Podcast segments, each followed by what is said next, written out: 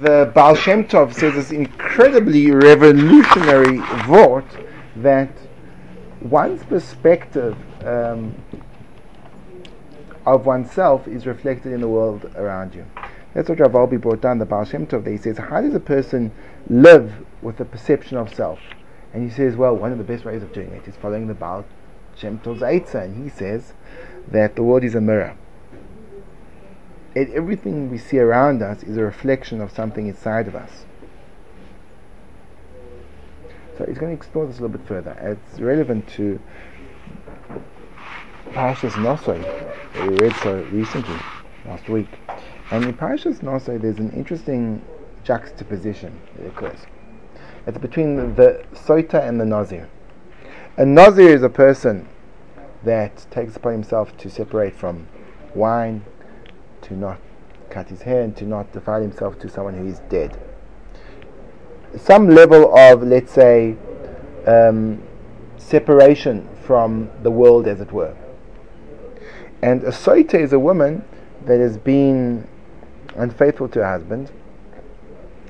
She's committed adultery. And what happened is uh, one of the strange, miraculous events which occurred was, uh, as we discussed, this woman would literally spontaneously combust. Thank you. Um, now, what happens when a person looks? at So now, according to the Baal Shem Tov, when you look at that, so that's displaying some element of yourself. Because everything is a mirror. Everything is a mirror. So that makes a lot of sense what the Gemara says. The Gemara says the following thing. The Gemara says, Haroye soita bekilkula, a man that sees a soita in the state, yazir asminayayin, should become a nazir. Now, one would think that without the Baal Shem Tov's explanation of things being a reflection, I would think the opposite. I would think if you saw this horrible thing happening, you're okay because you'd be scared about what happens when a person breaches the fundamental points of morality and Torah. So you say, okay, he's okay, I don't have to do anything. Instead, what it says, the person that saw it, he has to become a Nazir. He has to become a Nazir. No, no, no. He's got a protection v- valve in place because he saw it. He experienced it. So why does it say that if he saw it, he should become a Nazir? says the Rav that when a person sees someone else in a state of complete ruination, that's when you see yourself and you realize how far, how much, does, how much. This is you have to be careful with the way you say this in the modern context. You see how susceptible you are when you see something happen to someone else, so you become sensitized to your precarious grasp on Kedusha. And therefore you think, oh gosh, I see that and that reflects some element of this, the self. Therefore I better do something to make sure that I don't end up in the same place. It's, always been a, something which I've been taught by my teachers that when you, you know, most people's response to some type of negative event that occurs is to point a finger and to say, oh, oh. But that's not always true. In fact, it, it, when you see a scary event, so for example, it happened, a student came and spoke to me about there's a particular rabbi that was uh, very influential in his life, and this and the rabbi was a little bit too influential. He kind of started to essentially use him to do all the menial tasks and take advantage of him. So his response was it's disgusting and point finger, which which is right. My response was, oh dear, I better make sure that's not me. That, that, that's our approach. Our approach is we, we, we, we look at the world as windows into ourselves. When there's a window into myself, so then I use all these events that occur as mechanisms of moving forward in my own spiritual excellence. so different, so different to the. It's almost as if there's, this, there's such an overriding sense of independence, precisely the opposite to the victim mentality. The victim mentality is the reason why this happened is because of what he did to me, and the, and he and he and he and, and there's like a thousand fingers pointing a thousand different directions to explain why why I have to be the way I am. The ultimate sense of independence is you take absolute responsibility for everything about yourself and you become responsible to yourself even to events which are completely not related to you directly someone else doing something, you say, I, that's a incentive for me to create more responsibility to push myself further in my avodas Hashem and to realize that I'm susceptible and I'm precarious. And then your entire focus of life changes. You start to experience this incredible vitality of growth. You hear about things and instead of saying, oh, and kind of like sitting back and yes, well, of course, that person, uh, you know, was was was religiously committed, and then he then he fell because he's so weak. Never happened to me. He said, "Oh gosh, if I'm hearing about that, that means that could happen to me. It's a part of me. I better do something to avoid it." Another, no, yeah, another example. Again. Is that like you'd say now? say, uh, we can look at it and say, like, well, I guess we have to step up our game oh, so now what? How do you deal with like uh, global, as it were, degree decrees? So there's there's Rabbi Yerucham. When Rabbi Yerucham was around, Rabbi Yerucham Levovitz, he was the mashgiach in the Mir Yeshiva before the war. There came a time when there was a, a decree against uh, having kosher slaughtering in, I think it was in Poland and uh, Norway. Recently, they did it in Norway, uh, New Zealand. Right, right. Now, there's been a lot of recently. Yeah. This is talking about yeah, before the Second World War, and um, he said, "Well, that shows us that we are not being makpid on kashrus." And therefore, if you see there's a decree against against any aspect of, of the society at large, it's an error pointing a direction of self introspection. Whoa, whoa, whoa, one second, what's going on here? If, if this was all intact, then we wouldn't see these things, we wouldn't hear these things. Of course, of course. Every single thing you interpret as a, me- you take responsibility. You, you, you become the ultimate responsible person. You take responsibility for things which are even not directly related. Simple. Okay, I have, a, I have a question. So, so the thought process is, right, we see somebody doing something wrong. Like now we just hear, but we see somebody doing something wrong. So what are we supposed to do? First we're supposed to say, okay, that person is doing this wrong thing. And then we say that, oh, we should look into our lives and see like what we're doing wrong related to this and fix ourselves. Or should we first say, oh, that person's doing something wrong, let me take care of it, you know, because it's in the spot. And then I should also look into myself to make sure that I'm not doing. Depends. It depends on the situation. You know, if you see a person heading towards someone else and they've got a big axe, axe in their hand, and you start thinking, "Oh, that must mean I'm susceptible." okay. okay. Um, obviously, it depends on the context. The person. Remember, remember when speaking about Mussar and, and growth, you have to remember the the new mitzvahs that Rabbi Israel introduced. There was a negative commandment that Rabbi Israel introduced. It's called, "Don't be stupid." and there was a positive commandment that he introduced, which was be normal. so those are two important uh, guidelines to remember. So don't be stupid and be normal are very important uh, gauges of um, yeah of how you should respond. Good. So comes along Rav and he says further. Lama nismach parashas Miriam. This again is a quote from a Medrash in Bamidbar and it says, why were why was the parasha of Meraglim of the spies that went to Eretz Israel, spied out the land and came back and then essentially spoke badly about the land? Why was that connected to the um, event of Miriam that spoke badly about Moses, Moshe Rabbeinu, and then was afflicted with tzoras and quarantined for seven days? Why were those two things juxtaposed in, in, in the Chumash? So the Medrash answer, Lefi Shiloksal Iskei Dibra Shidibra B'Achever Shoim Halalu Rov Lokhu Musa. Because they saw what happened to Miriam. They saw what happened to Miriam. What happened to Miriam?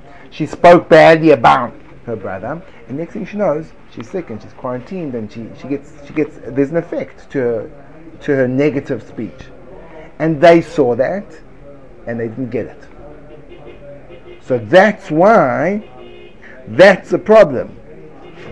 Meaning, again, it's the same principle. Well, they were going out to spy out the land. They were going out to spy out the land. And a seemingly completely unrelated event had occurred previously. There was a woman who was a major, major figurehead in Klal Yisrael, and she'd been susceptible to particular Avera. So, what was the connection? What was the connection? Why, why should they have then not spoken badly about the land? Why, why, why would they have thought that? Well, because really, they should have said, one second, I see from what she's done that I'm susceptible to bad speech. I better make sure to guard myself against it. And they didn't. So, for not responding appropriately to the world around them, they called Yeshayim. Now this goes back to what we said yesterday. What we said yesterday was what is the definition of tuma and what is the definition of kedusha. You see, the definition of tuma is when a person is sealed off. He doesn't respond to the world around him. The definition of kedusha is when you're open and receptive. Now we see clearly what kedusha and tuma mean. Kedusha means when an event occurs, you understand that it's a message for yourself in order to prompt you to further growth and therefore you respond to it as a window of insight into who you are. And hence you then take steps to protect against it and to bolster yourself. That means you're alive. Whereas if you look at this event and you completely bypass it internally, you don't respond to it, you don't process it, so then you're tamei, meaning you're sealed off. You just walk through. All these things are happening. They're blaring out, conveying something to you, and all you hear muffled sounds as you go happening along your way, whistling this kind of tune to yourself. And around you, gigantic worlds are crashing and colliding. Ooh, look at that, the bird in the sky. Do you understand? That's called tuma. Kedusha is a sensitivity, this receptiveness to the world that you get the messages. You're living in a world which is constantly speaking to you, and you're receiving it and you're engaging in it. Is not getting involved in something like if you see, uh, like, uh, I suppose the worldwide scale would be quite good. It's like the world, like you see, for example, around you, the world's falling apart in one area, and you say, "What? Okay, I'm just going to sort of sit back." Or there's a lot of fighting around you. How can you sit back? I'm not going to get involved in that it pass. Is that being tamei towards it by removing yourself from the situation, by sitting back and going, "Okay, let this being let this be dealt with outside while I sit and not deal with it," or is that being sensitive to the issue and being like this is a futile, meaningless, but I will not involve myself in it. So let me sit down and be go in the direction I'm supposed to be going. Okay, that's a very good question. It, it leads into another question. Um, this, this, this, this whole approach can, of course, as, as healthy and as inspiring and revitalizing it can be, it can also be destructive and uh, disastrous. And I think it relates to what Simcha was asking. A person has to live in this world. You can't live in La La Land. And there always are multiple dimensions to our existence. Meaning, for example, um, a person sees something really horrible happening. So on the one hand, you have to use it as a as a as a as a as a springboard for growth. But on the other hand, if something's horrible happening, you have to relate it in its real and basic format as well. So of course, when the person's running after someone else with an axe, you don't say it must show that I'm I'm violent inside. Let me work on my violent side. You run after him, you rugby tackle him, and you punch him repeatedly in the nose until he gives up the axe. If that's what it takes. If it takes more than that, so then you kick in his kneecaps, etc., etc., etc. You always have to have this this incredible, and that's that, that's the hard thing. You can't j- jettison yourself, boom, into the stratosphere and live into the world where you really everything is just a spiritual ethereal world, and you just like you just everything's a message from Hashem, and everything is because then you you're a Meshuggah. So you have to live in the reality. In other words, when a person comes up to you and they say your breath smells, you say, "Oh, this must mean on a deeper level. I must be." Exi-. No, your breath smells. Go brush your teeth. Yeah, push it. But on the other hand, there is this dimension. That's the hard part. If it would just be that life would just be as it presents itself in the mundane and just the way that cause and effects normally works in the rational world, so then, so then we'd be living in the rational world. But there is a dimension beyond it. But the problem is if you go too much into the dimension beyond it and you use lose your grasp from the rational world, then you go cuckoo. If you don't go into it all, so then you become totally despiritualized. And you take the brain shalom out of the world. So the difficulty is to live simultaneously with two realities. A surface and a depth. There has to be a surface, and the surface is real, and you have to have the depth. And it's paradoxical and dichotomatical. It's a new word. It is Dichotoment. Di- It's changed. It's- no, it's, is, Love it's derived from a Yiddish word, dichotomish. Um, It's derived from dichotomy. but it comes from the original Yiddish of. Uh, it sounds like the Greek, but it's actually die for Yiddish means Yiddish means Enough. dayenu, which means enough, which is uh, which is really Hebrew, and kot means a small little um, a small little a small little bed, and diakot means it's enough to have one cot, and therefore it means the expression of diverse opinions coming. Like, uh, Etymologically, it's deeply founded in. Okay, so you're right. you- There was there was not so true, but the point is the point is that that there's this, there's the, the world works on, on, on many different levels, but you can't you can't leave over you can't you can't you. It's almost like this. Let, let me try to explain it from a different direction because I think this is a crucial point, and, and, and people who are who are susceptible to spiritual growth can go way off the deep end and uh, lose their connection with reality, and that's very, very dangerous. It's not good to lose your connection with reality, even if you think, no, no, I'm in a deep reality, but you'll follow that deep reality until the men in white coats come and take you somewhere. um, so, so let's not go there. Uh, what you want to do is you want to, you want to be completely grounded in reality, but have a depth. How does it work? So it's quite interesting as the, the levels of Torah. The levels of Torah are, are, are, are presented as pardes. Pardes is a acronym for Pshat, Remez, Drush, Soid. Pshat is the, the simple reading, Remez is the hint underneath it, the Drush is going deeper, and Soid is the deepest. So now there's there's different ways of understanding what that means. It could be like you have a verse and you want to understand the verse in the Pshat. And the verse in the Pshat it says, and Hashem spoke to Moshe. And then the verse on Remez, so what it means is, and then in Drush it means this, and then Soid, what it means this. So the one way of understanding it is you've got a verse and it means one, or alternatively it could mean this, or alternatively it could mean this, or alternatively it could mean this. But I don't think that's right. Because that suggests that these, these ways of seeing the Torah are alternatives and alternatives. When you see the Pshat, so then you understand one level. When you see the Drush, so now your Pshat is deeper. It's not like now you have two Pshatim. Now you have the Pshat with a new dimension called Drush. It's deeper. It's the same idea, but now you get depth to the idea. When you get to the level of of of drush after remez, so then it's even deeper. When you get to soid, then it becomes the deepest, as it were.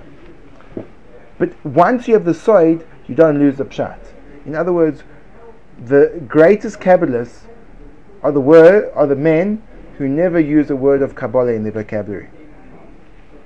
Because there's a total integration between the deeper secrets to its most simple expression. People who are forced to resort to Kabbalistic language are those that can't express themselves, can't integrate, they're not integrated. Like integrated? There's a lack of integration. What does that mean? Like, right? It means that, that, that they can't translate those deep, lofty concepts into the real world. and if they l- remain in that ethereal world, so they are like a body without a, a head without a body.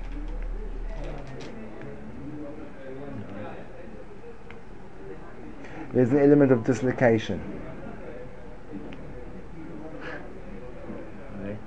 Okay. Good. So, so you have to be very careful. In other words, you have to be able to live in the in, in the in the natural world of cause and effect, and at the same time, process things on a spiritual level. So at the same time, it could be that, let's say, for example, you you're working in an organization, and there's a co-worker that does something which is which is which is wrong. He steals. So you have to deal with the cause and effect. You have to respond. Let's say you're the boss. You have to respond with the cause and effect of, well, okay, he's a he's a thief and he has to be dealt with. And at the same time, you have to say, but that means I'm susceptible to thief. That means I have to make sure that I'm not stealing. But he's a thief and you have to take care of him. And he stole. But at the same time, do you understand? It's this paradoxical approach whereby you don't leave, go, let go of natural cause and effect, but you don't say it stops there. So you're able to exist on this dual plane. The truth is, this is really what silence and speech is all about. We've spoken a lot about silence previously. But maybe we need to not speak about it again. Being silent. I think it's important. Um, right now, unfortunately, we're going to have to um, come to an abrupt halt. Um, but we will hopefully continue um, later.